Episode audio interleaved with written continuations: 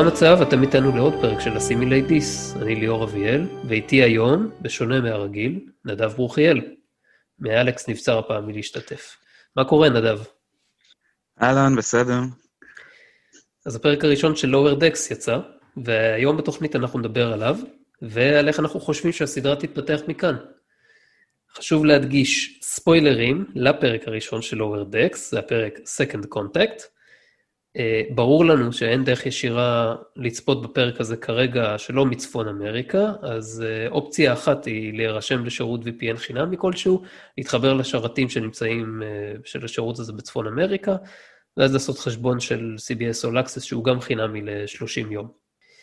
אז בתקווה שראיתם את הפרק, או של משום מה לא אכפת לכם מהספוילרים, נתחיל, ונתחיל בכמה חדשות שהצטברו.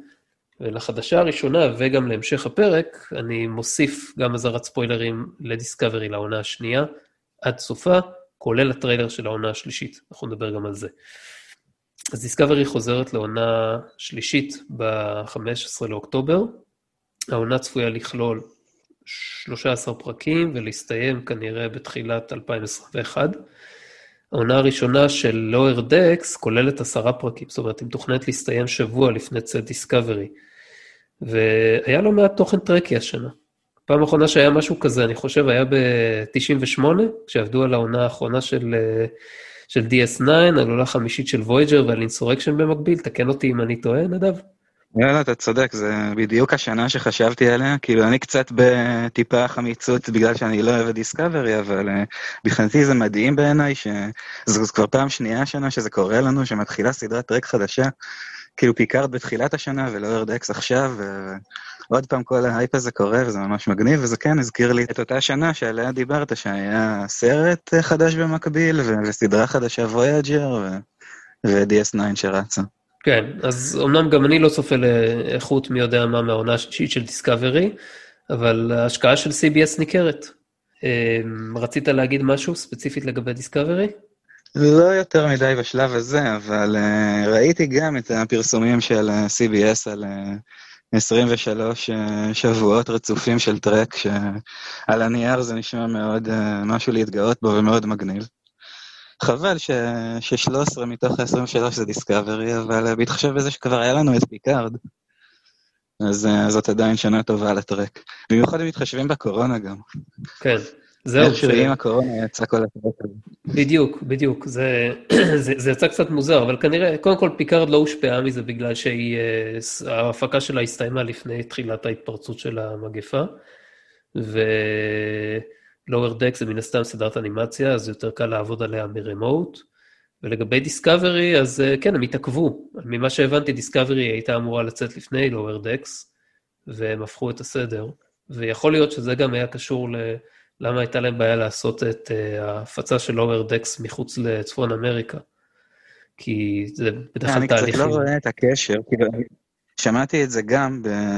כאילו, את היוצר והאקזקיוטיב פרודיוסר הראשי, מייק מקמן, מדבר על, אה, על זה שבגלל הקורונה איכשהו אה, יש להם בעיה להפיץ באינטרנשיונל, לא הבנתי את הקשר, לא הבנתי איך זה הגיוני, אבל מקווה שזה ייפתר. כן, אני, אני מסכים איתך שזה נשמע תמוה, אני לא יודע למה בלי קשר, עם קשר או בלי קשר לקורונה ב-2020 קשה לסגור עסקאות הפצה כאלה בסטרימינג. אה, לא יודע. אני הייתי מצפה להפך, כי כאילו יש פחות תכנים שמצליחים להפיק, ויש יותר אנשים שתקועים ורוצים לצרוך תכנים, וממש ממש מוזר לי שקשה קשה לסגור עסקאות, יכול להיות שזה קשור לבלאגן אה, ניהולי ב-CBS, אין לי מושג מה באמת קורה. מבחינת דיסקאברי אני כן יודע שבלי קשר לקורונה תמיד היו עיכובים בדיסקאברי, גם בעונה ראשונה, גם בעונה שנייה. אה, לא מפתיע שיש שם עיכובים, יכול להיות שזה קשור לקורונה ויכול להיות שלא, אבל אה, שם תמיד היו. קצת מדאיג אותי מה יהיה עם פיקארד עונה 2, גם כי פטריק סטיוארט לא צעיר וגם כי לא ממש מדברים על זה, ורק מדי פעם שומעים שהם עדיין עובדים על... הם קיבלו כאילו יותר זמן לעבוד על התסריטים, שזה כאילו טוב, אבל הייתי שמח לשמוע מה התוכניות שלהם ואם תופק העונה באמת. כאילו זה מדאיג שלא אומרים את זה. מה, אתה חושב שיש סיכוי ש... ש... שלא תהיה עונה שנייה לפ... לפיקארד? גם כאילו... אני רוצה להאמין שהסיכוי לזה הוא קטן. אני, אני כאילו מאמין להם כשהם אומרים שהם רוצים ומתכוונים להפיק ועובדים על זה, אבל אם הם לא יכולים להתכנס ולצלם את זה, וכל השחקנים באי-ודאות, ובטח קורים בחיים שלהם כל מיני דברים אחרים, אז, אז לך תדע, לא יודע, זה, זה מדאיג, אני רוצה את עונה שתיים של פיקארד ופוחד מזה. כן, אני מבין אותך. אני באמת מקווה ש... שגם זה יתכנס איכשהו. בכל מקרה, בעניין, אה, בעניין דומה, הסרט הבא של סטאר טרק, פרמאונט, שהיא כזכור למעשה חטיבת הקולנוע של CBS Viacom, שמה ברקס בינתיים על ההתקדמות בהפקת הסרט בבימויו של נואה האולי, שדיברנו עליו כאן בפודקאסט בעבר. עכשיו, ממה שהיה כתוב באתר דדליין, שפרסם את הידיעה הזאת, התסריט המקורי עסק בהתמודדות עם וירוס קטלני, וכנראה שההפקה חשבה שאולי זה לא הזמן, אולי עכשיו זה לא הזמן המתאים ביותר לתסריט עם נושא כזה. ובמקום זה יש עדיין דיבור על סרט המשך לסטאר טרק ביונד, כלומר, המשך במובן זה שהקאסט של הדמויות משלושת סרטי ה-JJ-verse הקודמים יחזור לעלילה חדשה, בהתבסס על תסריט של אה, מארק אל סמית', שקשור במסע בזמן, והתרחש בשנות ה-30, וגם יזכיר את ה-setting של מה שקורה בפרק אה, Patterns of Force עם הנאצים מעונה שנייה של TOS. האמת, אני מקווה שהאופציה הזאת תיפול, זה נראה לי לא מעניין, זה עוד פעם מסע בזמן, וזה עוד המשך של סדרת סרטים חסרת מעוף ולכן התבאסתי לקרוא שה... שהדיל עם אה, נועה האולי בינתיים uh, on pause. אני לא שמעתי על רוב מה שסיפרת עד עכשיו, אבל uh, באסה לי לשמוע את זה, אני מאוד מקווה שלא יהיה המשך uh, עם אותו קאסט uh, של הסרטים של ג'יי ג'יי, ובטח לא ה-outline הזה שתיארת עכשיו, שנשמע לי זוועה. מאוד מפתיע שהיה להם ביד אה, תסריט שמדבר על אה, התפרצות של וירוס, והם בחרו לא לעשות אותו דווקא עכשיו, כי בדרך כלל אה, משהו כזה שהוא אקטואלי ומרפרר למשהו מציאותי זה דווקא יתרון במצבים כאלה, אבל אולי הוא פשוט לא היה טוב. מצד שני, יש כל כך הרבה, כאילו, אני לא יודע אם כל מה שאמרת, עם כל החדשה בעניין הסרט, כאילו, באיזה רמה של חדשה זה, אם זה שמועה, אם זה משהו מזה מבוסס ובאמת הוכרז רשמית, אבל כל השנים האחרונות, כאילו, מאז הסרט האחרון, כל הזמן יש רחש ושמועות וכינסולים, ו... וכאילו גם כשנוח האולי כאילו קיבל בכלל איזשהו גו להתקדם, אז בקושי שמענו על זה ממקורות רשמיים, והכל היה מתחת לפני השטח, ולא תמיד מה שפורסם היה באמת קשור למציאות, אז, אז אין לי מושג. כן, זה, זה נכון שיש הרבה ערפל. ספציפית הידיעה הזאת הגיעה בעקבות ראיון של דדליין עם uh, אמה, שכחתי את השם משפחה שלה, עוד מעט אני uh, אסתכל לבדוק, שהיא uh, פרויקטורית בפרמאונט, כאילו פרודוסרית בפרמאונט, וכנראה קיבלה את התיק של לקדם את הסרט הזה.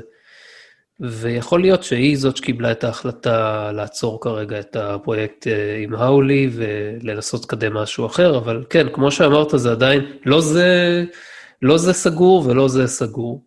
לגבי הפרויקטים, אה, הפרויקט השני, זאת אומרת, זה שמבוסס על התסריט של מרקל סמית, ועם הקאסט של ג'יי ג'יי ורס, אז כרגע, לדעתי, מה שבעיקר עוצר את זה, זה הדרישות למשכורות של קריס המסוורת', שהדמות שלו הייתה אמורה להיות חלק כן, זה, זה, זה סיפור עתיק, היה, כאילו, עוד לפני בכלל שנוח ארלי קיבל את ה... כאילו, את האופציה לעבוד בכלל, אה, היו שם בעיות שבגללם זה לא התקדם, וכאילו, לא נשמע הגיוני שזה פשוט נפתר והם יכלו לעשות את זה עם הקאסט הזה, כי הקאסט ההוא פשוט רצו כבר לעשות איתו סרט רביעי, ו... וזה נעצר על כל מיני בעיות כאלה של כסף ו... כן, אבל יכול להיות, שהם, יכול להיות שהם חשבו שבעקבות הקורונה, או סתם בעקבות נסיבות אחרות, השחקנים יסכימו להתפשר על... יסכימו להיפגש באמצע, בוא נגיד ככה. ואולי זה לא כזה מופרך שזה יקרה. אבל uh, כרגע בינתיים אין, אה, אין יותר מדי התקדמות גם בהיבט הזה, אבל זה נראה כאילו האופציה הזאת היא קצת יותר במרכז השולחן מאשר האופציה של האולי. ובגלל זה אני מרגיש כאילו כן קרה פה איזשהו משהו. אבל כאמור, זה ראיון ממקור, uh, זאת אומרת, זה אפילו לא ציטוטים ישירים של אותה מפיקה, אלא זה הדיווח על הראיון שהיה בדדליין. טוב, לא יודע, כשיהיו חדשות יותר קונקרטיות, ברור שנעדכן אתכם. עכשיו, בנושא אחר, אה, מה שדיברנו לפני ההקלטה של הפרק, שאמרתי לך לגבי אה, מה שמייק מקמן עשה בטוויטר, העונה השמינית של, אה, של TNG, אם אתה יכול לתת כמה מילים על זה, כי אתה ראית את זה ואני לא. כן, אז מייק מקמן הוא בחור שבעברו, קודם כל תמיד היה fan של מדע בדיוני בכלל, גם סטאר טרק ולא רק סטאר טרק. אבל הוא בחר אה, באיזשהו שלב לפתוח חשבון טוויטר ולהתחיל אה, לצייץ שם, וכאילו מי שלא מכיר, אה, כל, ה... כל פוסט בטוויטר הוא היה בעבר מוגבל ל-70 תווים, אז לצייץ כל פעם ב-70 תווים איזשהו outline של כאילו פרק מהעונה השמינית של TNG שאף פעם לא עשו, והוא עשה את זה בצורה קצת הומוריסטית, כאילו כתב מין outline כזה שמכיל כאילו A-story ו-B-story, כמו שיש. בפרק, ותמיד ה-A-Story היה איזושהי התמודדות עם, עם איזושהי תופעה, וה-B-Story זה איזשהו משהו uh, חברתי בין הדמויות. אבל, אבל מצחיק. וממליץ לכולם, מי שלא שמע על זה, אי פעם ללכת לראות את ה-user הזה. קוראים לזה TNG underscore season 8. ממש מצחיק ומומלץ אפילו, לא יודע, לערב טרק אה, להקריא כאלה ו- ולשתות תוך כדי, וזה ממש כיף, אני מקווה שגם אנחנו נעשה את זה עם קבוצת החברים הטרקים שלנו. אמ, ובעקבות הדבר הזה, שכאילו גם תפס קצת אה, פרסום ותאוצה ו- ורץ בטוויטר, הוא, אה, הוא כתב אחרי זה ספר שנקרא וורפט, שלקח את האאוטליינים הקצרים האלה והרחיב אותם לסינופסיס קצת יותר רחב של פרקים מעונה שמונה, העבודה שאף פעם לא עשו. שאת הספר, לצערי עוד לא קראתי, אני מקווה שיצא לי מתישהו, אבל הם מספרים עליו שהוא ממש עשה את זה כגם הומוריסטי וגם נאמן, ו... וכאילו מחושב, ו... ובאמת uh, היו שם כאילו רעיונות לפרקים uh, ש... שהיה כיף לקרוא, ושבאמת היו יכולים להיות בטרק, וכל הדבר הזה הוא פשוט היסטורית הרקע. ללמה הבן אדם בכלל קיבל את ההזדמנות, ובסוף באמת uh, קיבל לעשות את הסדרה הזאת, לואר דקס. כאילו זה הדבר העיקרי. שהוביל אותו לזה. גם זה וגם זה שהוא, כאילו, יש לו, יש לו כבר כמה uh, הצלחות בקריירה. כתסריטאי, והשילוב של שני הדברים האלה הביא אותו. לעמדה הזאת. יפה, מגניב שזה, כאילו, שזה מה שקידם אותו לעמדה של uh, יוצר תוכן טרקי. Uh, וממש מגניב שהוא הצליח לעשות את כל זה, גם A-פלוט וגם B-פלוט ב-70 תווים. וגם הספר נשמע מאוד מעניין. אני אשים לינקים אחר כך בדף של הפרק גם לעמוד בטוויטר של אה, עונה שמינית של אה, TNG, של מייק מקמן, וגם לספר שלו. אחר כך אני אחפש ואמצע.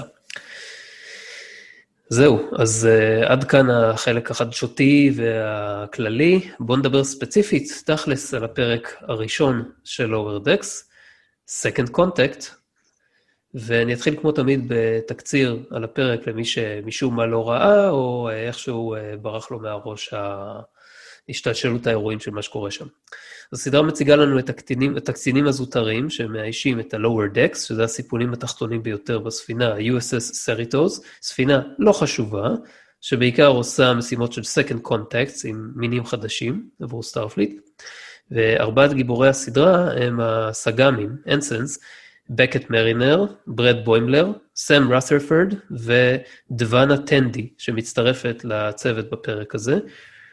אחרי סיור בספינה לטנדי ואקספוזיציה, הספינה מגיעה לעשות מגע שני עם הגלרדונים, שזה מעין אה, גזע דמוי חזירי כזה, להסדיר כל מיני ענייני אה, תקשורת וביורוקרטיה. לא זוהר, אבל חשוב.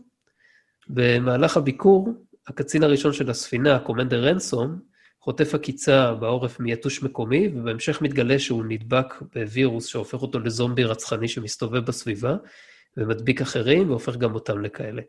במקביל, רת'רפורד, שקיבל לאחרונה שתל סייבורגי וולקני, שמדי פעם גורם לו להגיב על חוסר היגיון לאינטראקציה בסביבתו, מתרגש לקראת דייט ראשון עם uh, סג"ם בארנס, קצינה זוטרה נוספת שם.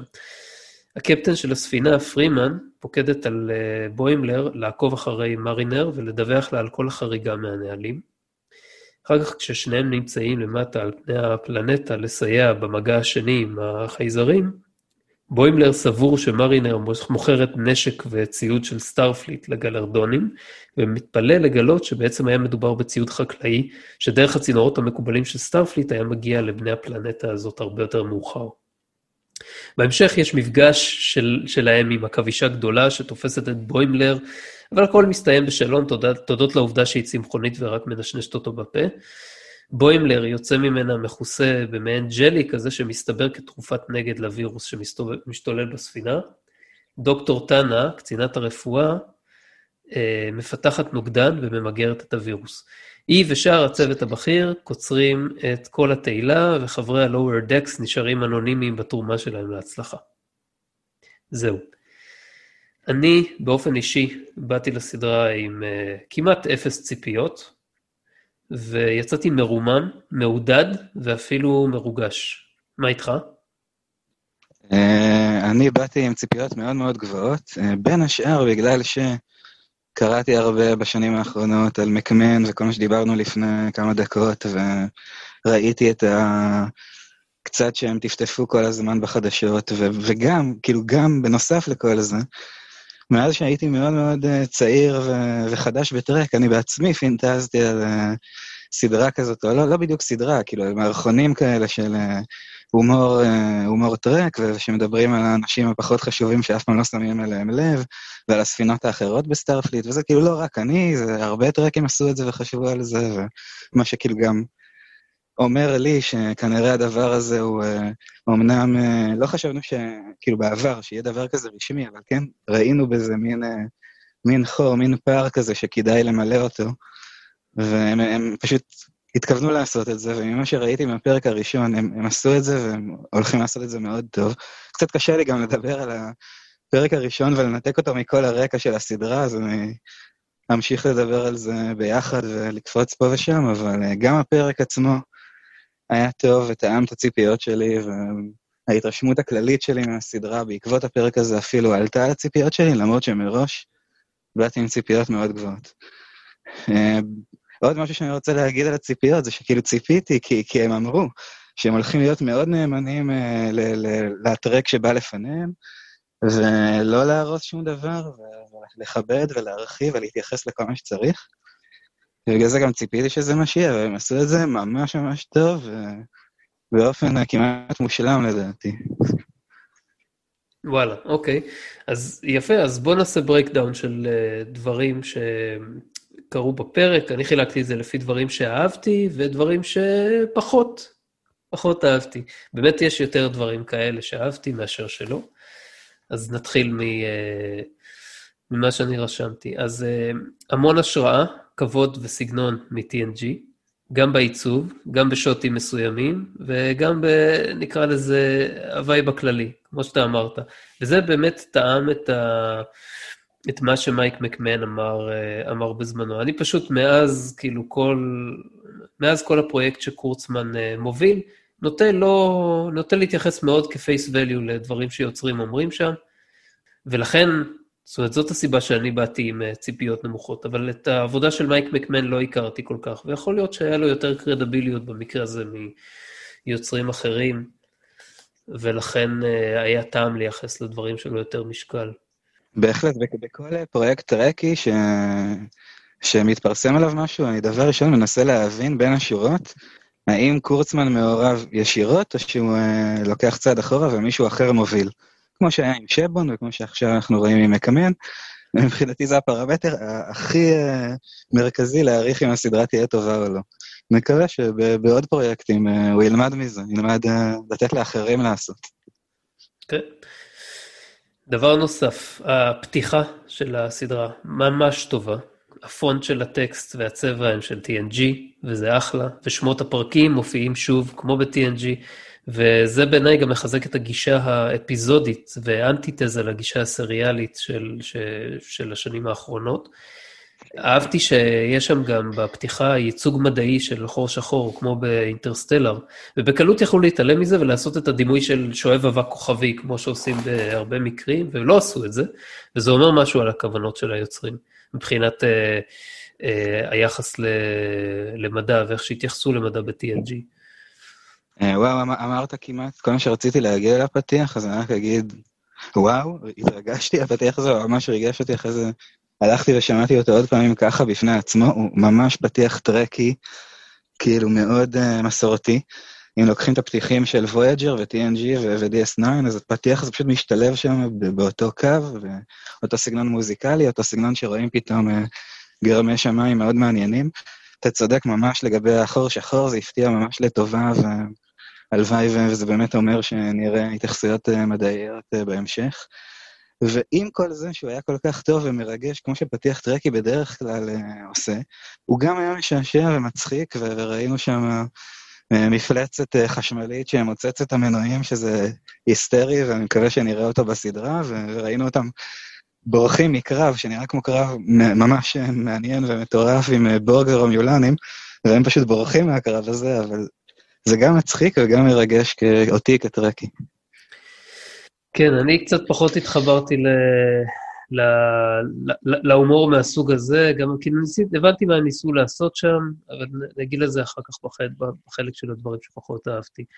דבר uh, שלישי, המוזיקה בסדרה ממש טובה. גם מוזיקת הפתיחה והסיום, שאני כאילו כבר מזמזם אותה. אחרי שמעתי את הפרק בפעם הראשונה, ואחרי שמעתי אותו גם בפעם השנייה, אז כזה מתנגן לי בראש.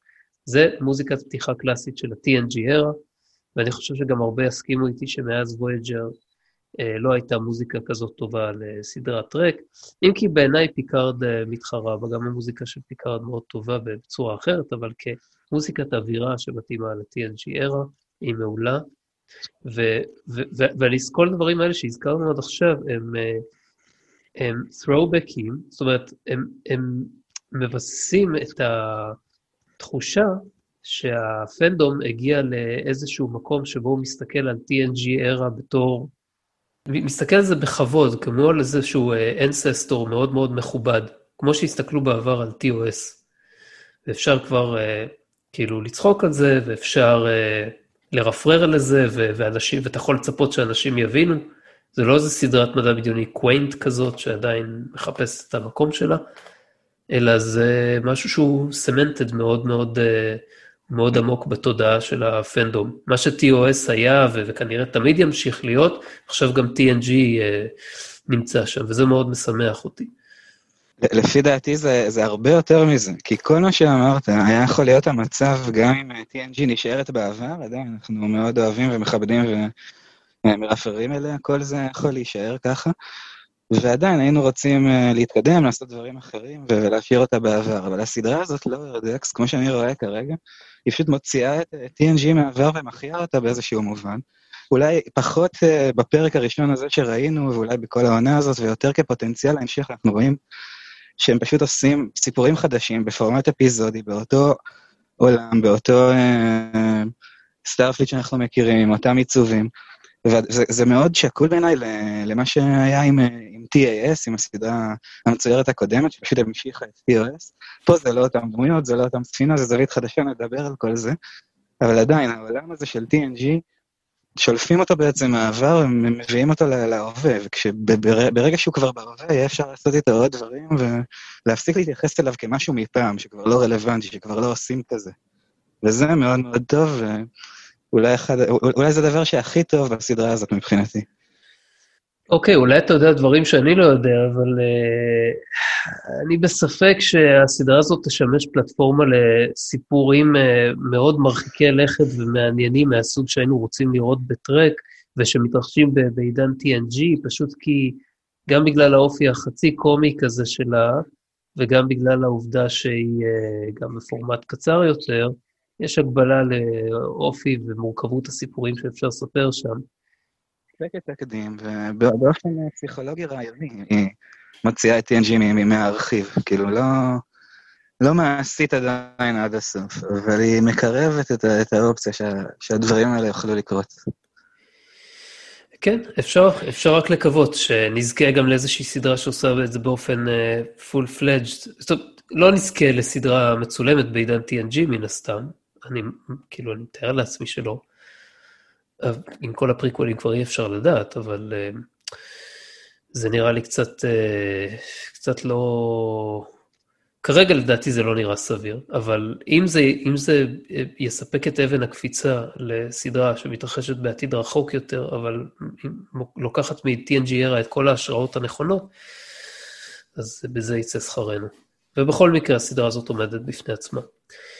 אוקיי, אז עוד uh, דבר שאהבתי, האקספוזיציה בסדרה הזאת, נכון? זה ספציפית לפרק הזה, כי אקספוזיציה יש בדרך כלל בפרק הראשון, אבל היא מצוינת, סוף סוף, ממש textbook, כאילו בלי expositional dialogue תלוש, ובגלל שטנדי, קצינת המדע הזוטרה, חדשה בספינה, היא דמות קלאסית של fish out of water.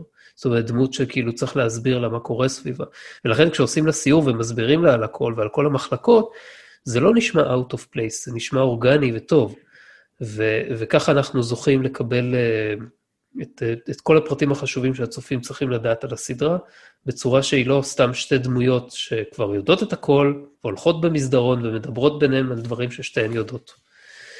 ואני תמיד שם לב לזה בפרקי פתיחה של סדרות, וזה כל כך מתסכל אותי ששוברים את ה-immersion כשלא עושים את זה נכון, ופה הם עשו את זה ממש נכון, וזה פרט קטן שהרבה פעמים אה, מתעלמים ממנו, אז כל הכבוד להם.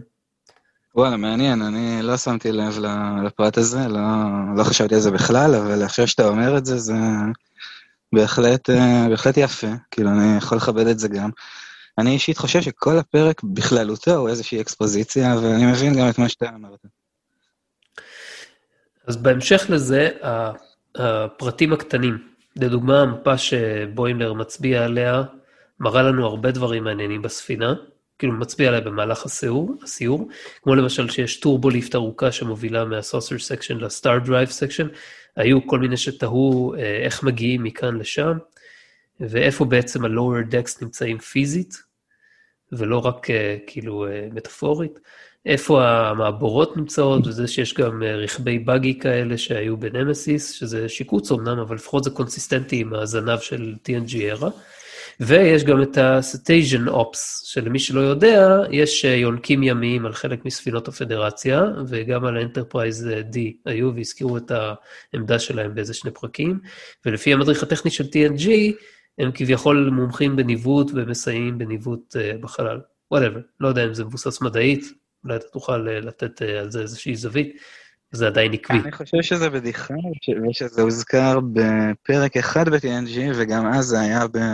alternate timeline, זה היה ב-Yesterday's Enterprise, איזשהו אזכור ממש אה, חלש וברקע, ואפילו היו דיונים על האם זה באמת מה שנאמר שם.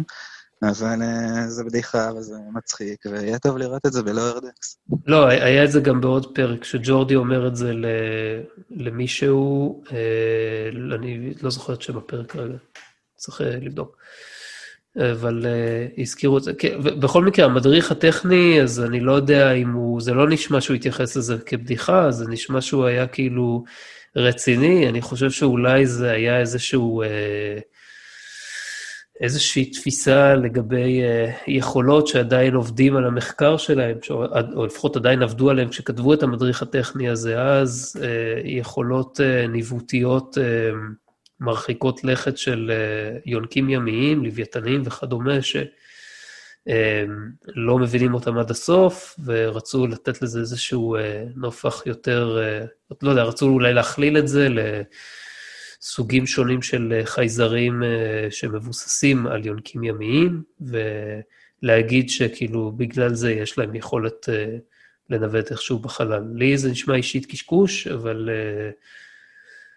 יכול להיות שזה מה שהם רצו, אבל גם יכול להיות שזה פשוט היה הומאז' לסטארט-טרק 4, ובמדריך הטכני יש הרבה דברים מעניינים ורציניים, אבל יש, אה, יש עוד קצת בדיחות פה ושם, ואני כן. יותר חושב שזה היה משהו כזה.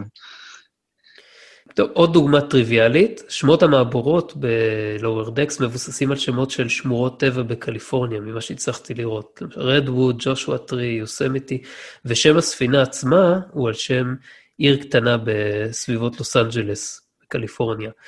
וחוץ מזה, גם לקפטן יש דגל של קליפורניה במשרד שלה, וגם כדור בייסבול על המדף, בנוסף לעוד כל מיני trinkets שלקפטנים בדרך כלל יש, אז יש פה גם reference ל... אה, לסיסקו. ואני יכול להמשיך ולמנות עוד המון רפרנסים אה, ליקום טרק ולעידן TNG שהופיעו בפרק, ואם זה מעניין אתכם, תצפו ותחפשו אותם, או ש... תחפשו ספציפית את, ה, את הרפרנסים, אבל זה מראה בעיניי על המון הקפדה על הפרטים הקטנים.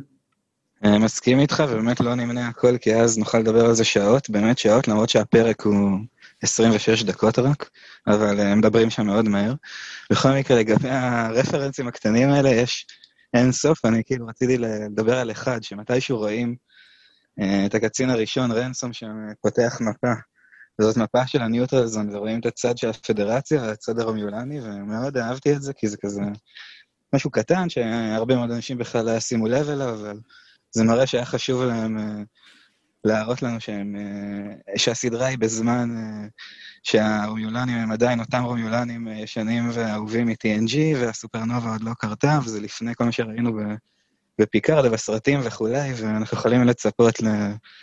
לראות רומיולנים כמו פעם, שזה מגניב. זה מגניב כן. שיש neutral zone, תמיד ה-neutral zone היה משהו כזה, אלמנט יפה מ-TNG. חוץ מזה, אפשר גם לציין באמת לטובה את, את זה שזה לא רק referenceים קטנים, זה פשוט רצף מאוד uh, שלם, מושלם, של uh, כל הפרטים הכי קטנים באיך שהספינה נראית ומעוצבת, עד לרמת הרעשי רקע הנכונים בכל חדר וחדר, הכל נעשה פשוט מושלם. הם התייעצו עם המעצבים, עם אה, מייקל אה, אוקודה, שעיצב את האלקארס, ודאגו שהוא ייראה כמו שהוא צריך להיראות, והכל נראה פשוט כמו בספינה מ-TNG. זה מדהים בעיניי. כן, גם בעיניי, זה באמת מעורר, אה, מעורר השראה.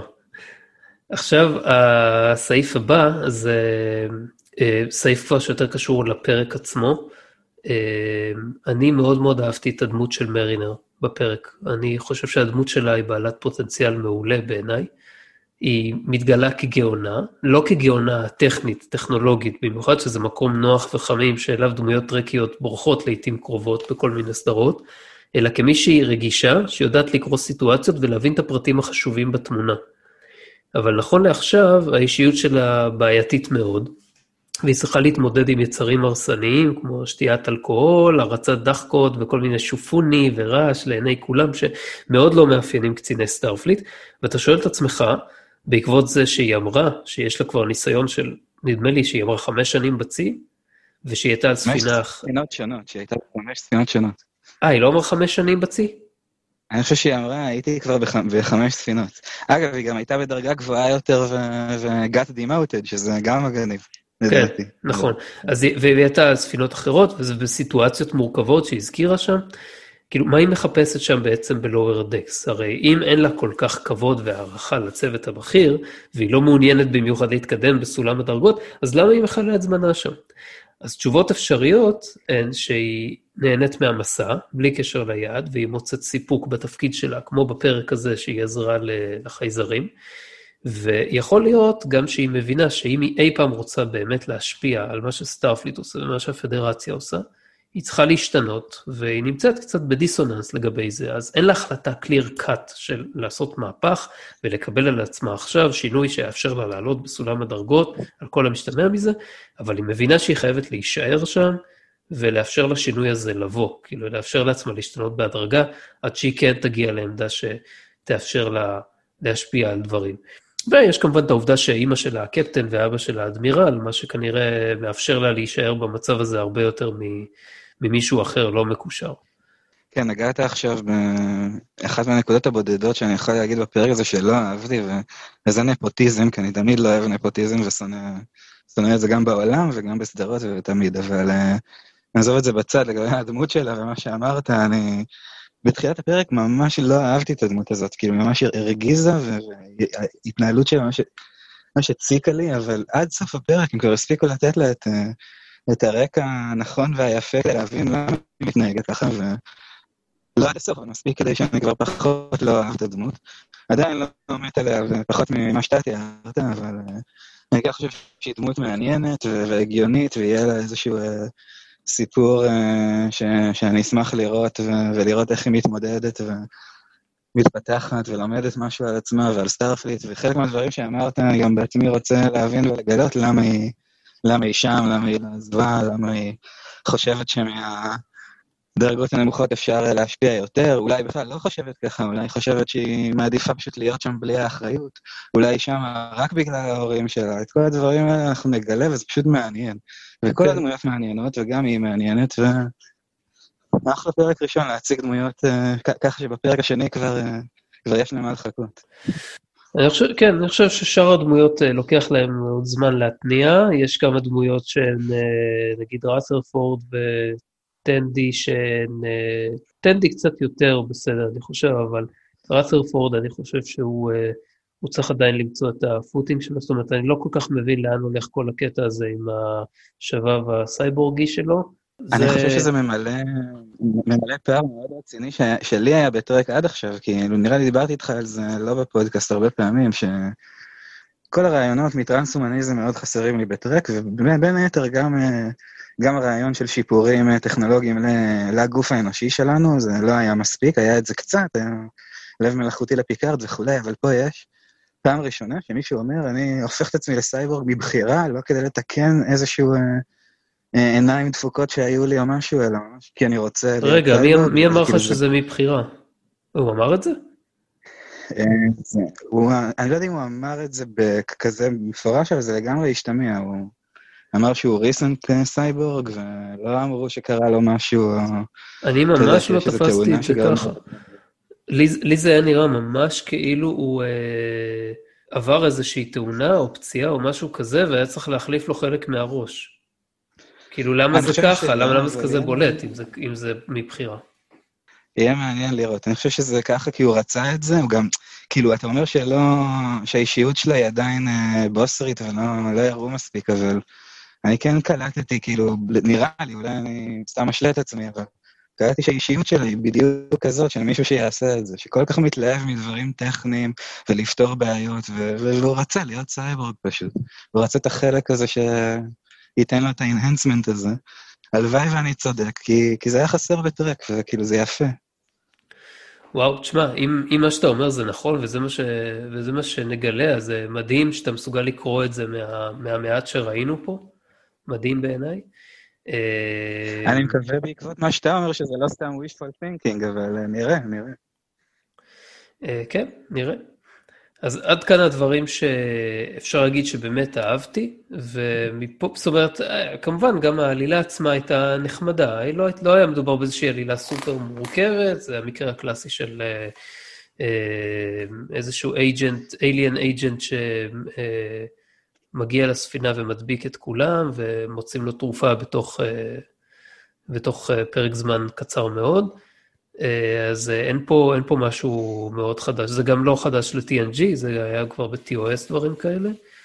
אה, ומה שהיה חשוב להבין בפרק הזה, זה את התפקיד של ה-Lower Decks בכל, ה, בכל הסיפור הזה פה. ובפרק קודם של, של בתוכנית, באחת מהתוכניות הקודמות שלנו, אני הבעתי דאגה לגבי זה שמה מה שיקרה בתוכנית, זה שבסדרה הזאת, זה שכל פעם הם יראו לנו איך ה-Lower Decks הם אלה שבעצם מצילים את המצב כשהקצינים הבכירים הכאילו אחראים הם bumbling idiots שלא יודעים אה, מה לעשות. זה גם לא נכון לגמרי, אבל זה, כאילו, חלקית זה נכון, זאת אומרת, ברור שמי שהיה אחראי פה יותר זה הקצינים של ה-Lower Decks, והם לא קיבלו את הקרדיט המגיע להם, ו...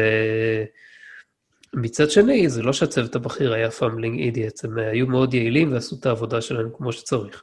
חוץ מרנסום, שהוא, אני, אני לא... לא חזק מסכים איתך. אוקיי, כאילו, כי... קודם כל לפני, כאילו מבחינת הרקע, זה שהכל קרה כזה, כאילו זה היה סיפור מוכר, ו...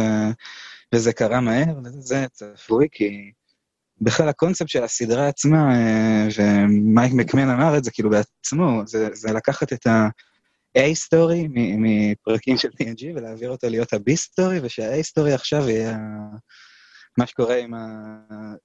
אה, כל האינטראקציות הבין אישיות של הקצינים הזוטרים, ו- ושככה נראה הכל מזווית אחרת. אז כאילו זה היה צפוי שיקחו איזשהו סיפור שדומה למה שהרבה פעמים קורה בטרק, ו- והוא יהיה הרקע עכשיו, וזה כנראה הולך לקרות עוד הרבה ל- לאורך כל הסדרה הזאת, וטוב שכך. אבל מבחינת מה שאמרת על זה, ש... על, הח... על החששה שלך ו... ועל זה ש...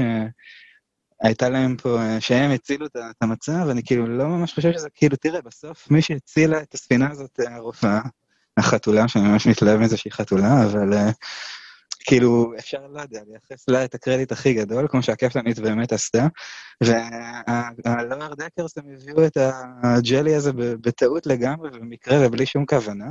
אגב, זה גם מאוד הגיוני שאם יהיה וירוס בפלנטה הזאת, אז uh, יהיה משהו ש... כאילו שאפשר לפתח ממנו הגנה מתוך איזשהו יצור מהפלנטה, אז הכל מאוד תפור טוב, וגם אני שמח אה, לראות שהם עשו את זה יפה. אבל אה, אם כבר מישהו יציל את הספינה, אז זאת הרופאה ולא יודע, והעכבישה הזאת, ולא לא אף אחד מה, מהלואר דקרס. אה, טוב, תשמע, הם לכל הפחות היו חוליה מקשרת שבלעדיהם זה לא היה קורה, וכנראה כולם היו מתים.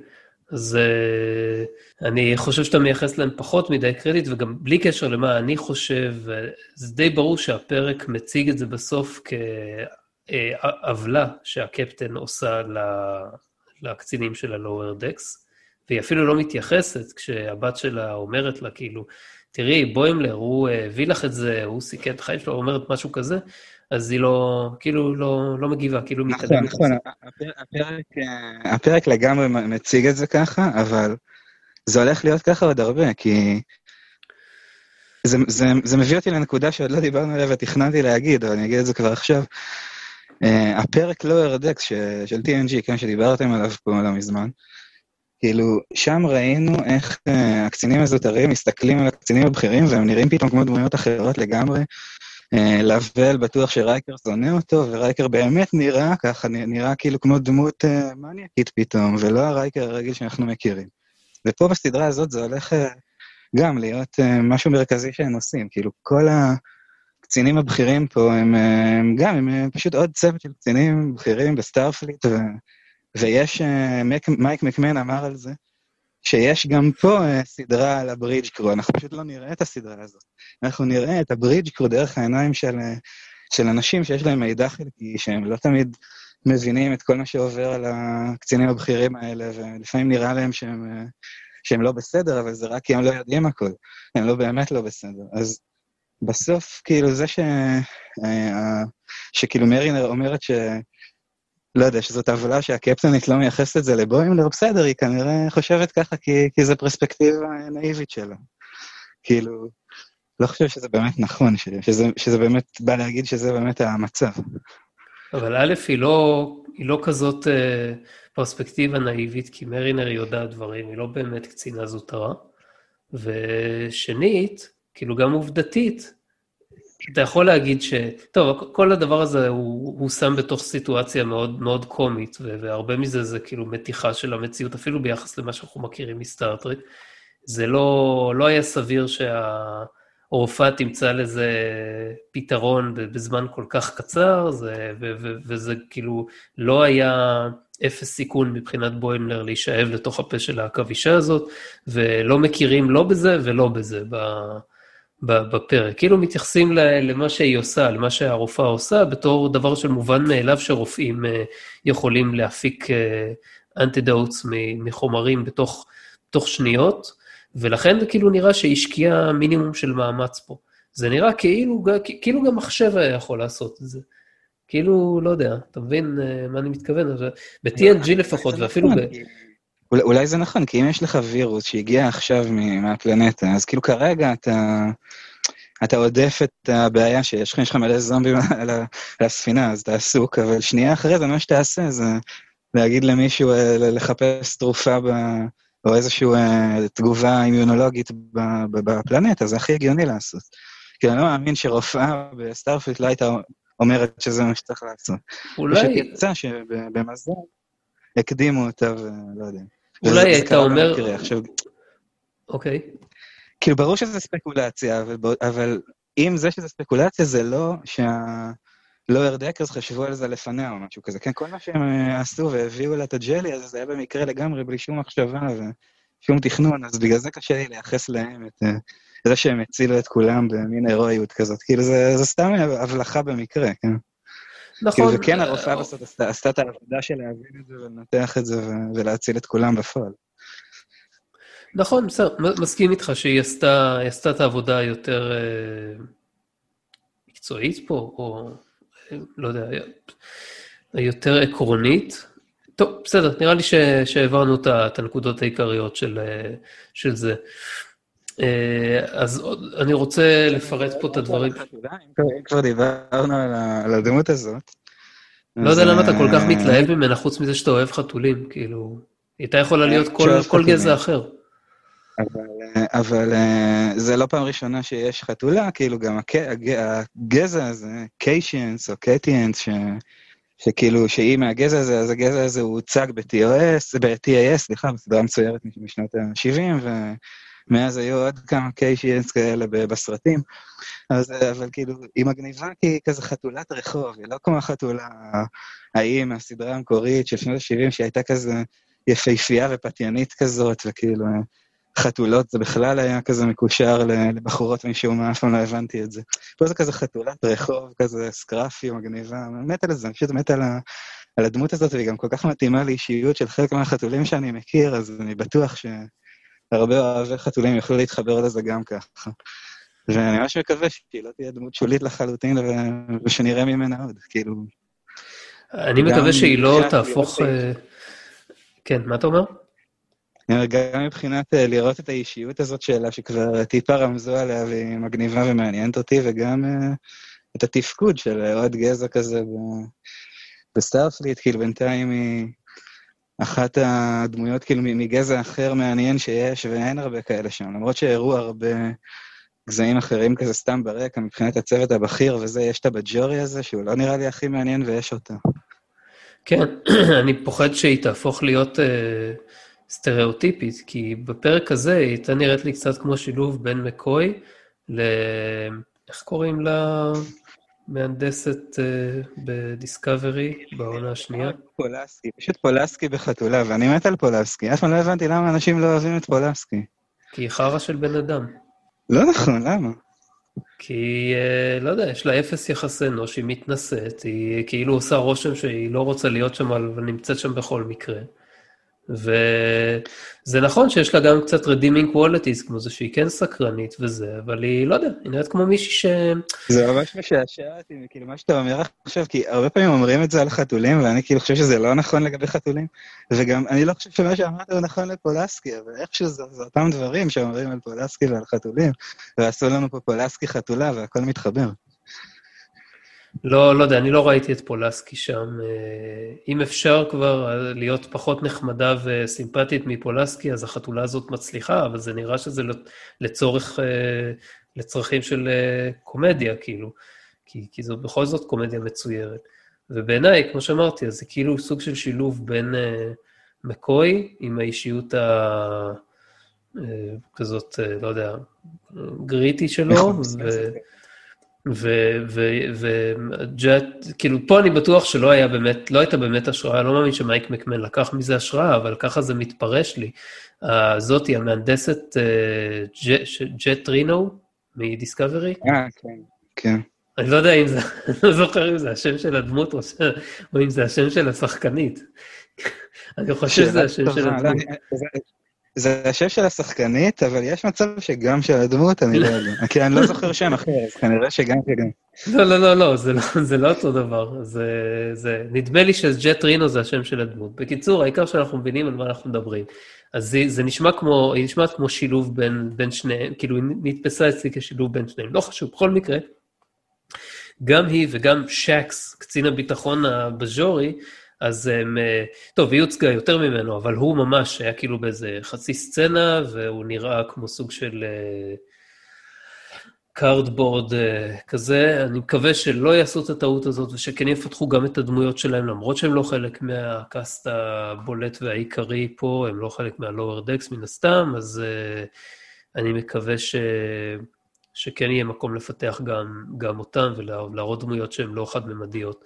כי נגיד לגבי הקפטן, אני חושב שכבר התחילו להראות צדדים אחרים שלה שהם לא, לא לגמרי מה שאנחנו חושבים. אמ, אה, אוקיי, אז אה, עוד דברים, ש... אז כאילו דברים שרציתי אה, לפרט באופן ספציפי. בסדרה הזאת יש סגנון דיבור ועיצוב מילניאלי כזה. אה, בעיקר סגנון דיבור. לדוגמה, ה-privacy please, privacy please, שבוימלר צועק בהתחלה, כשמרינר גוררת אותו, או העיצוב שיער החצי גלח הזה של טנדי, זה מאוד לא מתאים למאה ה-24 שאנחנו מכירים, ולא קשור לסטארפליט של TNG. וזאת צפרדע אחת שתצטרך להחליק לי בגרון, כי אני מבין שזה חלק מהדרך של היוצרים למשוך קהל צעיר, וזה כאילו, זה צורם, לי לפחות. אולי אני סתם זקן, לא יודע. את הגלח אני יכול להבין, כאילו, למה אתה אומר את זה, אבל ה privacy please, אני כאילו בטוח ששמעתי את זה ב... בעבר העתיק, כאילו, אני לא חושב שזה משהו חדש. לא, איכשהו, איכשהו הוא אומר את זה, הוא אומר את זה כמו היפסטר כזה, ש...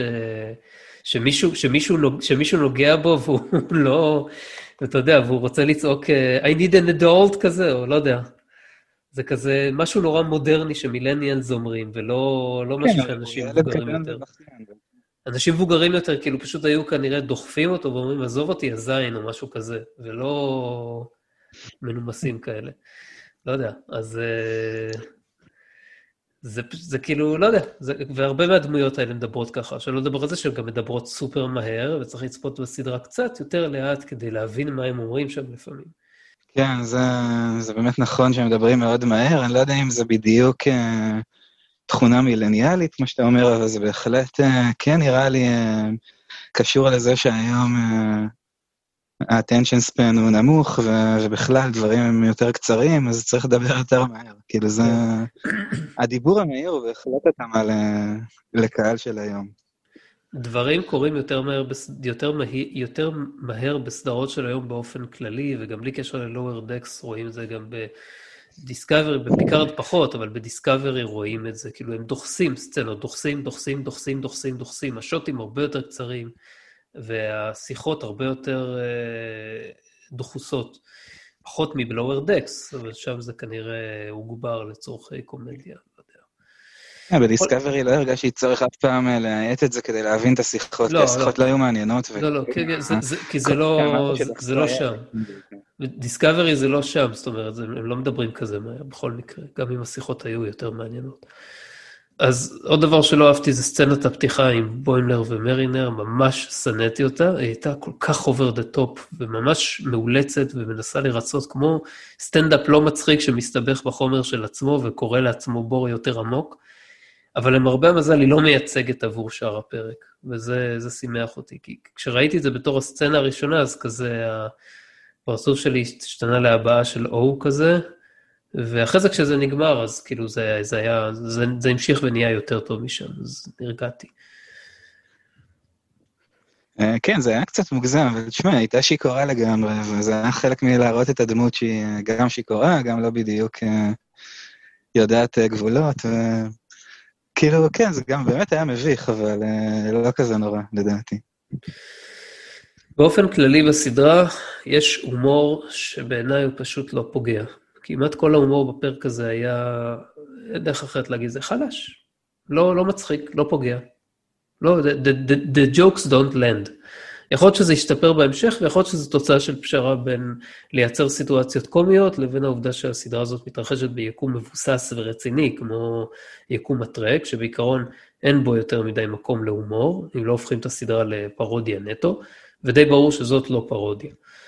אמ, חוץ מזה, יש גם כמה רגעים של מה שנקרא tone deaf humor, הומור שפשוט כאילו לא מתאים לרגע, כמו זה שרת'רפורד והדייט שלו ממשיכים את הפגישה שלהם למרות כל ההרס מסביב, למרות זה שהם צריכים לעזור או לברוח משם לפחות. זה הוכנס כנראה לצורך shits and giggles, אבל זה פשוט לא עובד. אתה רואה את זה ואתה אומר כאילו, זה לא, זה לא מצחיק, ואתם לא מתנהגים כמו קציני סטארפליט. זה לא זה ולא זה. אני יכול להבין למה אתה אומר את זה על הנקודה הזאת, לא אהבתי את זה במיוחד גם. אני לא מסכים אבל שכל ההומור הוא לגמרי לא פוגע, אני פשוט לא, מראש לא מצפה מהסדרה הזאת אה, לפוצץ אותי מצחוק, אני גם לא, לא מסכים עם האמרה שלא היה הומור בסטארט-טרק עד עכשיו, אני לא יודע איך בדיוק ניסחת את זה, אבל אה, תמיד בטרק היה, היה קצת... כזה גיחוכים ועם מקוי וזה, ובדיחות כזה בין פנימיות בין אנשים, ו... ופה הם קצת מביאים את זה יותר לפרונט, זה מה שציפיתי לפחות. חוץ מזה, אני לא מצפה להתפוצץ מצחוק ולא רוצה שיהיה שם הגחכה עד הסוף לגמרי. אני, כאילו, אני לא אוהב את זה אם זה מה שיהיה. אולי אני אצחק יותר, אבל אני אוהב את זה פחות. מצד שני, היו פה כמה בדיחות שהן מאוד פגעו אה, גם בריאליסטיות וגם בכמה שזה, כאילו זה מאוד הצחיק אותי. זה שהם משתגרים למטה, ואז יש כזה תדריך של ה-Chief Engineer, והוא אומר, אוקיי, אנחנו צריכים uh, לעשות את זה מהר כדי שהגלרדוניאנס, וכזה הוא קורא את זה מה, מהפד, כאילו בכלל לא ידע מי הגזע שהוא עכשיו הולך להתקין לו את ה-communication הרי בכלל, וזה גזע השבוע מבחינתו. זה ממש כאילו הרג אותי לצחוק, אני ממש אהבתי את הבדיחה הזאת. והיא ממש כזה בדיחה שמתאימה לעולם הזה ולסיטואציה הזאת. ומן הסתם, כנראה שבהמשך רוב הבדיחות יהיו בדיחות חייזרים למיניהם, שזה תמיד היה סוג ההומור שפאנס כותבים על, על טרק, ו... והיה טוב. אז כאילו, יש פה הרבה מקום. להומור שהוא לא הכי מצחיק בעולם, אבל הוא מספיק. טוב, uh, to each his own, לא אוהב להגיד את זה כל כך, אבל uh, אני לא, פשוט לא, לא, לא, אני חושב שמצאתי את עצמי מגחך אולי פעם אחת במהלך הפרק. לא, לא, לא יודע מה להגיד, רק מקווה שזה, שזה ישתפר באיזושהי מידה וימצא את האיזון הנכון בין קצת בדיחות שמצחיקות לבין אה, לא לעשות מזה אה, פרודיה.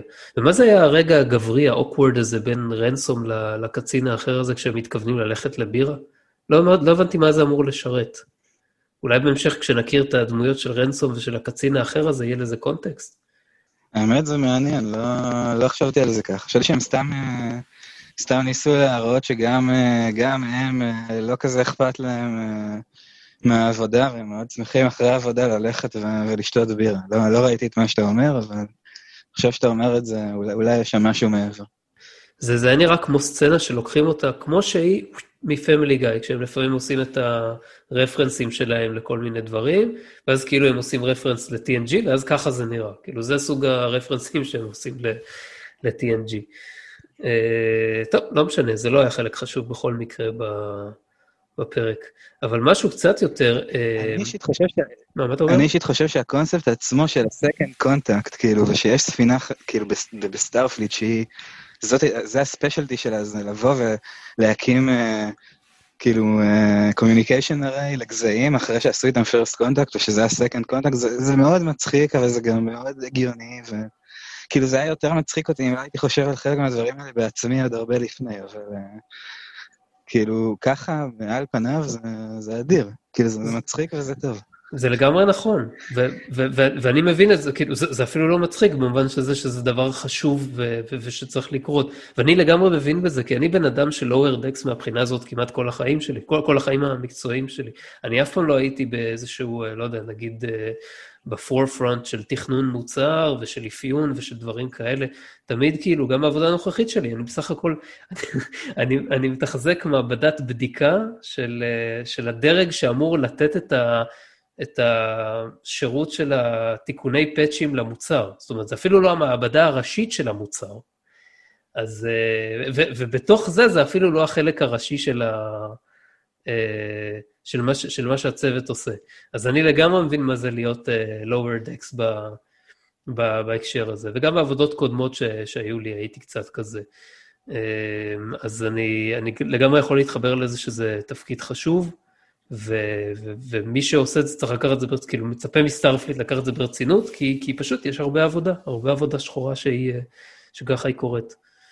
לא, לגמרי, זה, זה יפה שזה גם מצחיק שיש את זה בסטארט ורואים את זה, וזה גם רציני באותו זמן, זה ממש יפה, וגם אה, אני חושב שכאילו עד היום, לאורך הרבה מאוד שנים, כאילו, מעריצים שדיברו ביניהם, אמרו, איך זה שתמיד, uh, לא יודע, כולם אה, בסטארפליט אה, עושים רק את הדברים המגניבים, וכל זה, כל שבוע מסכנים את החיים שלהם וזה, ומה קורה עם כל האנשים היותר רגילים וה...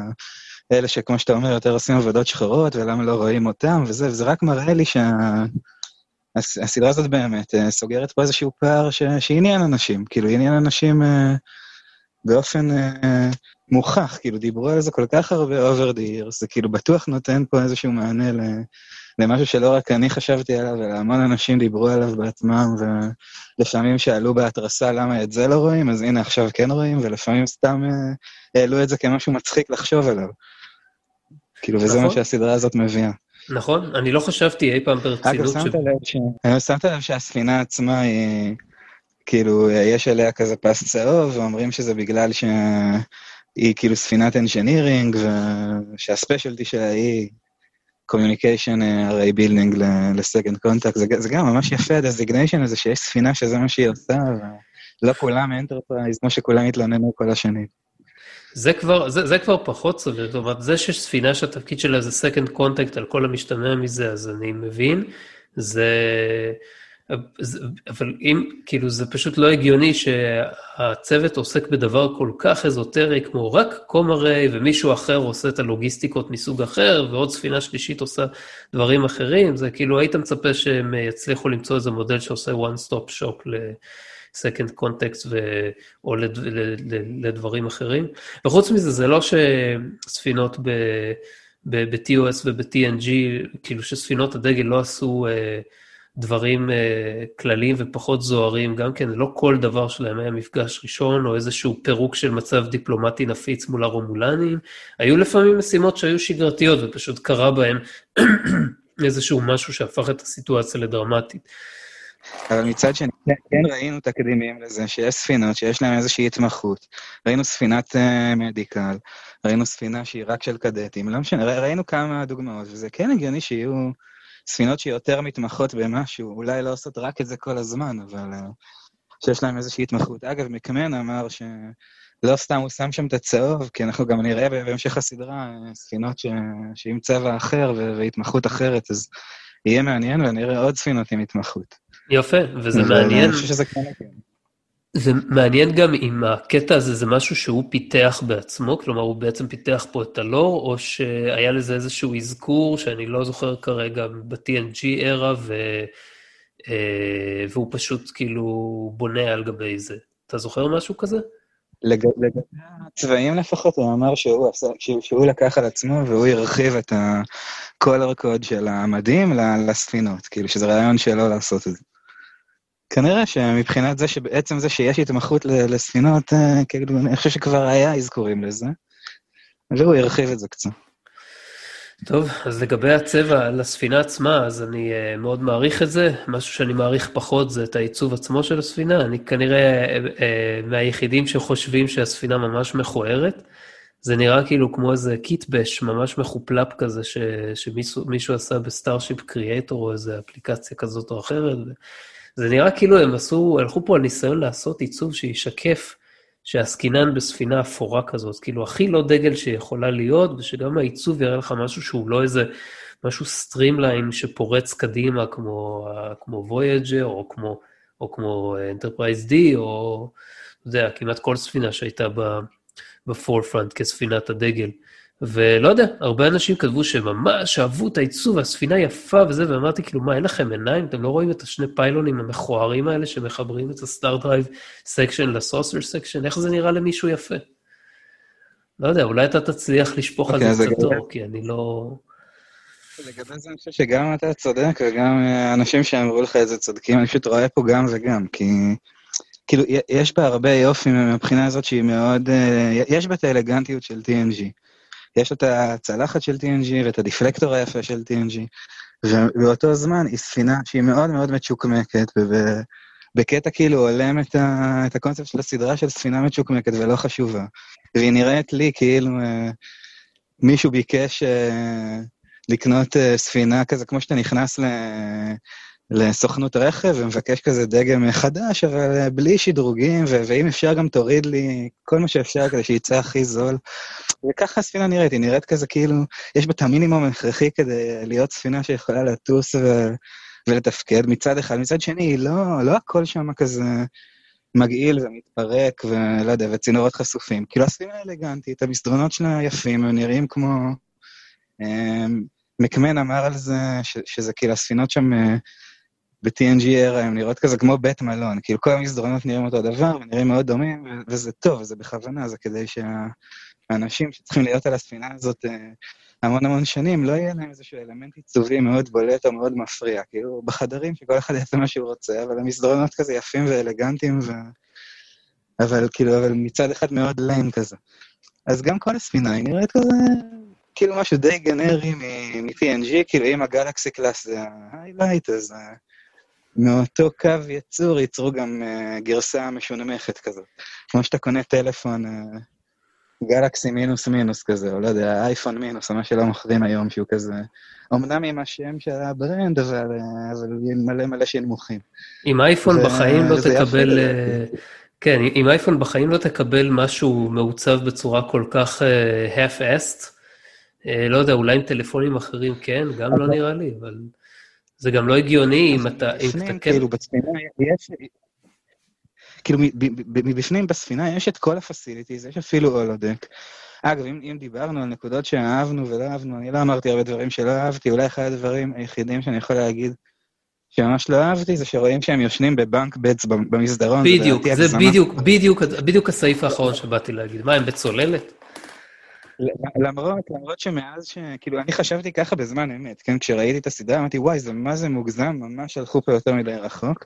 הגיוני שיהיה להם כזה שותפים בחדר, כמו שאמרו בפרק לואר דקס של TNG, כן. אבל לא הגיוני כבר שהם יושנים בבנק בטס. מצד, מצד שני, מאז שחשבתי ככה, כאילו, קראתי ב Memory Alpha ונזכרתי שב Defiant גם ישנים ב bunk beds, ולפחות בספינה אחת שהיא Excelsior class, אה, הוזכר באחד הסרטים שראו אפילו, לא סתם הוזכר, ראו שיש bunk אה, beds כאלה גם. אז כאילו, זה כן יותר מדי, הייתי מעדיף שלא היו עושים את זה, ושזה לא היה עד כדי כך, אבל uh, פחות נורא ממה שחשבתי בהתחלה כנראה. הגיוני שב... ספינה יותר מתקדמת יהיה יותר אה, חדרים יותר טובים, אבל מצד שני, הגזימו, כאילו לגמרי הגזימו עם זה. אבל חוץ מהקטע הזה, של הבנק, בית, כל שאר הספינה היא מודרנית לגמרי, היא, היא לא מתפרקת, היא יפה, יש בה הכל. מבחוץ, באמת, אין לה את, ה, את הגוף היפה שמחבר בין הצלחת למנועי וור, והם כזה מחוברים אה, בחפלאפ, כמו שאמרת, אבל אה, בסדר, ספינה מצ'וקמקת. אבל זהו, ש, שזה, שזה נעשה באופן מלאכותי, כי אם אתה חושב על זה, אם Starfleet באמת היה עושה את זה, לא הייתה לו שום סיב... אין scarcity, יש לך משאבים, יש לך רפליקטורים תעשייתיים. תשכפל כמה Galaxy class שאתה רוצה. אתה לא צריך Galaxy class כזה גדול, אז תהנדס משהו טיפה יותר קטן. למה לעשות את הפיילונים הארוכים והמכוערים האלה? איזה צורך, איזה צורך אה, אה, הנדסי זה משרת? אני פשוט לא מצליח להבין את זה. אבל בגלל זה אני אומר שנראה לי הרבה יותר הגיוני שמה שניסו להעביר, ניסו להעביר פה איזשהו מסר ב, בעיצוב הזה, שבא להגיד, אה, אנחנו לא, אה, אה, אנחנו לא ה-cream of the crop. וזהו, כאילו הם עצרו שם, וזה לא שהם באמת באו ובנו איזשהו לור שיסביר למה חשוב שהספינה תיראה ככה ביחס ל... אה, ל, ל, לפונקציה שהיא ממלאת. בהקשר של מה שאתה אמרת על, ה, על המסדרונות ו, וזה שהם ישנים ב bunks, אז אה, אני חושב שאנשים לא מבינים כמה ענקיות וריקות הן בסופו של דבר ספינות פדרציה, לפחות בעידן של אה, TNG, כי אתה חושב על ספינה כמו Enterprise D, או כל ספינה שיש לה saucer section בסדר גודל של, של Enterprise D, כמו Nebula class, או כמו ה Cerritos הזאת, שנראה כאילו לפחות הצלחת שלה היא לא הרבה יותר קטנה מזאת של, אה, של אה, D, ויש אה, סדר גודל של אלף אנשים על ה Enterprise D, ופה ב Cerritos אני לא מאמין שיש הרבה יותר, וסביר להניח שיש פחות, ופשוט מה שקורה בספינה שיש בה כל כך, כל כך מעט אנשים על כל כך הרבה שטח, ויש המון שטח בממדים של, של ה saucer section של Enterprise D, זה שיש המון המון המון שטח מת, שאפשר להמיר אותו, ל... אפשר להמיר אותו ל quarters. וגם ככה יש uh, emergency capacity של איזה 5,000 איש ל-Enterprise D, אז אתה יכול להניח שהיו מוצאים עוד, כמה, עוד קצת space לכמה חדרים. יש איזה uh, קטע וידאו מעניין ביוטיוב, של מישהו שעשה סקירה של כמה ריקה הייתה נראית ה-Enterprise D, אם באמת מישהו היה יושב ומנתח כמה חלל אה, פנוי יש שם.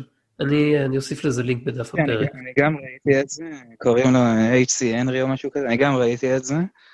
תשמע, הוא גם הגזים. בוא נגיד, מה שאתה אומר הוא לא תלוש, כאילו, זה נכון שאמור להיות הרבה יותר מקום ככה שלא יהיה, לא יהיה צריך uh, לישון בבנק, זה אולי אפילו לא ב... אה, ביחד ב quarters משותפים, למרות שאולי, לא יודע, אולי אנסיינים אה, מכריחים אותם לעשות את זה גם אה, לא רק משיקולי מקום, אבל, אבל כאילו הווידאו הזה שאמר שזה עד כדי כך צריך להיות מרווח, וזה, הוא היה nitpicky ו, וקצת מגזים בעצמו, כי הוא כאילו, אתה יודע, הוא לא... לא לקח בחשבון דברים שיכולים להיות ולא דיברו עליהם עד הסוף. כמו הרבה מאוד מקום שיכולים לתפוס כל מיני תשתיות וכל מיני Jefferies tubes וכל מיני חללים ש...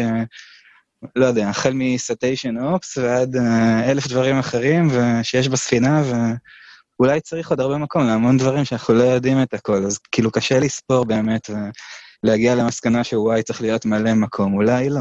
הוא התבסס על הבלופרינטס, והוא גם מתייחס לשיקולים שאתה אומר, אה, והוא כן, כן לקח איזשהו מרווח ביטחון לג, לגבי זה, והוא אמר, כאילו, אפילו אם אני ממש ממש נדיב ואומר שצריך להוסיף גם תשתיות וגם זה וגם זה וגם זה, אני עדיין נשאר עם, אה, לא יודע, עם עשרות אלפי מטרים רבועים של, אה, של שטח שאף אחד לא, לא מנצל אותו, ו... או סליחה, לא שלא מנצל אותו, אלא שהוא פשוט מופיע ב... בבלופרינטס כעוד אופס ואופס ואופס ואופס ועוד חדרים וקוורטרים ודברים כאלה ריקים, שכאילו גם מי שכתב את הבלופרינטס, שזה היה ריק סטרנבך, נראה לי, אז הוא כאילו הבין בסופו של דבר שהוא צריך למלא את זה בהרבה דברים שאין להם הרבה ערך פונקציונלי ביחס לכמות האנשים שהספינה הזאת צריכה לשרת. אה, אם אתה... זה, יוצא... מקום, זה מקום להרחבה, להמשך הסיפור של דרק, כאילו, מן הסתם, בהתחלה כש... כתבו את זה וכתבו את הבלופרינס והכל, לא, לא חשבו על כל מה שאי פעם יהיה בספינה, וזה בסדר. כאילו, הגיוני שנגלה את זה on the way ושיישאר מקום לאחר כך. זה לא אומר שצריך לנצל את כל המקום ו, ולהגיד שוואי, אז אפשר לשכן בזה את כל, ה, את כל האנשים. גם, גם הגיוני אפילו שיהיה מקום שהוא ריזרד, אה, ואתה אומר, אנחנו לא משתמשים במקום הזה, אלא אם כן יש אסון וצריך לפנות עכשיו... אה, נכון, נכון, נכון, אבל... נכון. אנחנו בכלל לא פותחים את הדק הזה. נכון, זה, זה נכון מה שאתה אומר. כזה. אבל אלף אנשים, שזה הקפסיטי הרגילה של הספינה, זה עדיין ממש מעט ביחס, גם אם אתה לוקח את כל המרווחי הביטחון האלה, גם אם אתה לוקח, נושאת מטוסים שהיא הרבה יותר קטנה היום. אלף אנשים כולל המשפחות. כן, כאילו, זה, זה מה שרייקר אמר באחד הפרקים, יש אלף וארבע עשרה אנשים על, על הספינה הזאת, הוא לא אמר יש אלף וארבע עשרה אנשי צוות, ולא ספר את המשפחות. זאת אומרת, באותו הקשר, הוא היה צריך כאילו להתייחס למספר האנשים שיש. זה כלום, זה מספר ממש נמוך ביחס לספינה בגודל כזה. נושאת מטוסים מודרנית, נושאת אלפי אנשים, והיא יותר קטנה מבחינת הנפח מ Enterprise D בהרבה. למרות ששם אנשים גם יותר צפופים. כן, מגעיל שם, כאילו, לא, לא כמו ב Enterprise. ב Enterprise יש, אתה יודע, הרבה דברים שיש בנושאת מטוסים, אבל הכל מרווח יותר. יש בית ספר, יש מספרה, יש זה, יש כאילו על הדקים.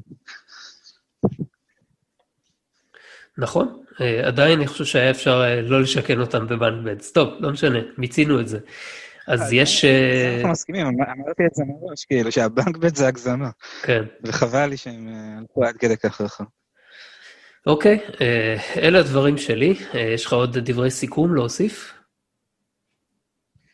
אחד הדברים ששווה להזכיר, זה שמקמן ואחד מהמעצבים, הם, הם דיברו על זה ב-The Ready Room, שזאת הסדרה הנלווית שהתחילה בדיסקאברי והמשיכה לפיקארד, ושווה לראות, ובאמת כדאי, כאילו, אחרי שרואים את הפרק של אורדק, כדאי לראות את זה. אז שם הם דיברו uh, על כל מיני דברים, חלקם כבר הזכרתי, אבל אחד הדברים שהם, שהם אמרו שם זה שהם, uh, למרות שהם אה, שהפורמט הוא אנימציה, ואנימציה זה בדרך כלל פורמט שאפשר ומשתמשים בו לעש, כאילו לעשות דברים שאי אפשר לעשות בצילום. הם החליטו שהם מגבילים את עצמם והם לא הולכים לעשות את זה, כדי באמת להישאר נאמנים למקור ולטרק, ולא לא לעשות דברים הזויים מדי, ושלא יכלו לקרות אם היינו עושים את זה בסדרה מצולמת. וכאילו, כל, מעבר לזה שרציתי לציין את זה, אני חושב שזה גם יפה, וזה עוד סיבה לאופטימיות, ולא יהיה פה אה, הומור נונסנס, ולא יהיה פה ריק אנד מורטי, למרות שמקמן בה, היה כותב בריק אנד מורטי, עוד משהו שנראה לי חשוב ולא אמרנו. אז כן. אפשר לצפות שלמרות ש... שהם אנימציה, זה לא יהיה אנימציה שבה כל דבר יכול לקרות.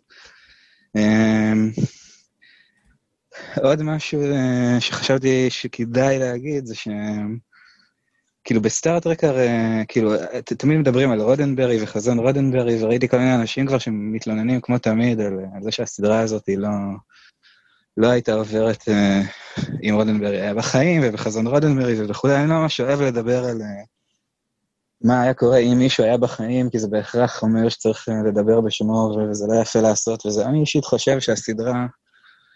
כן נאמנה לחזון לפחות. לא יודע אם רודנברי יאהב אותה או לא אוהב אותה, אבל היא נאמנה לחזון כי החזון הזה של רודנברי הוא לא רק אה, אה, להראות דברים אה, רציניים, כמו שאמרתי קודם, כאילו גם ב-TOS וגם ב-TNG יש קצת אה, דברים משעשעים שרואים שם, וגם כאילו, בעיקר במהות, אה, טרק זה כאילו איזשהו, אה, איזשהו חזון של התפתחות אנושית, ואנחנו נראה פה התפתחות אנושית של אנשים שעד היום לא ראינו את הזווית שלהם, אבל יהיה פה סיפור של התפתחות. וזה מאוד טרקי ומאוד נאמן לחזון של, של טרק, וזה משתלב אחלה לדעתי. מעבר לכל מה שאמרנו קודם, ואם נחזור למה שאמרנו קודם, אז uh, הזכרתי את זה כבר, אבל אני רוצה להדגיש את זה שכל העבודה הזאת שהם עשו פה על... Uh, כל מה שדיברנו על העיצוב המאוד מחושב ויורד לפרטים, וכל מה שדיברנו על זה שהם התאימו את עצמם להיות בדיוק בתקופה הנכונה כדי לתת עוד זווית על, על סיפורים מעידן TNG. פשוט הסדרה הזאת הולכת להשתלב בתוך, אה, בתוך, בכלל, כאילו עולם הטרק וההיסטוריה של, של הטרק בצורה כל כך טובה. וכדי לראות את זה, אפשר להשוות את זה לדיסקאברי, כן? בדיסקאברי הם התעקשו על ההתחלה לעשות, כאילו זה בדיוק האנטיתזה ללואר דקס, הם, הם, התחדשו לחד... הם התעקשו לחדש בצורה שמשנה הכל. משום מה הם רצו לעשות את, זה, לעשות את זה בעבר, אבל במראה אחר, עם מדים אחרים, עם ספינות שאף פעם לא ראו איך אה, מראה כזה, וגישה אחרת והכל אחר. ובסוף הם נתקעו, כי, כי הם נאלצו בסוף, אני אה, לא יודע, אני קורא לזה להיכנע, ו... פשוט למחוק את הכל מה, מהזיכרון ש, שהוא פנימי בסיפור, כן, בעולם הטרק. זה מה שקורה בסוף העונה השנייה בדיסקאברי, נותנים פקודה, כל זה לא קרה, לא מדברים על זה, וככה אפשר לדמיין ש, שהדבר הזה לא הפריע לנו בעצם. אבל כשאתה מסתכל על זה מבחוץ, זה כל כך רע וזה כל כך נוראי, שאין להם שום יכולת לחדש, אבל להתאים ולהכניס את עצמם לתוך משהו קיים בלי לדרוס אותו ולזלזל בו. והנה, פה אנחנו רואים סדרה שעושה בדיוק ההפך, והיא תשתלב מדהים, והיא תמיד תראה כאילו זה תמיד היה יכול להיות שם והכל בסדר. זה ממש יפה. אני לא יכול להסכים יותר, אני לגמרי איתך בנקודה הזאת. במקרה של דיסקאברי זה נראה כאילו קורצמן ניסה לעשות ריבוט, הוא החליט שהוא יהיה האיש שיעשה ריבוט, ו- ו- וזה יתפוצץ לו בפנים, ו- ו- וזאת התוצאה. וכשבאים וניגשים לזה מתוך מקום של הרבה יותר כבוד והרבה יותר הערכה למה שזה נעשה בעבר, כמו שמייק מקמן עושה עכשיו עם לואוור דקס, אז תוצאות ניכרות, ואומנם קצת מוקדם מדי כדי לשפוט את התוצר הסופי, כי אנחנו רק אחרי פרק אחד, אבל יש פה כבר uh, מקפצה מאוד מאוד טובה, ואנחנו נראה איך זה יתפתח בפרקים הבאים. טוב, זהו, הגענו לסוף התוכנית, מקווים שנהנתם. ואם כן, אז אה, נשמח אם תיתנו לנו לייק בדף הפייסבוק של Assimilate This, נשמח גם אם תגיבו שם. אנחנו זמינים במרבית אפליקציות הפודקאסטים, לרבות ספוטיפיי, אפל פודקאסט, פודקאסט אדיקט ועוד. תודה שהייתם איתנו, תודה נדב. בכיף, אה, שמחתי להתארח שוב, ואולי עוד פעם בעתיד. כן, ועד הפעם הבאה, ביי ביי.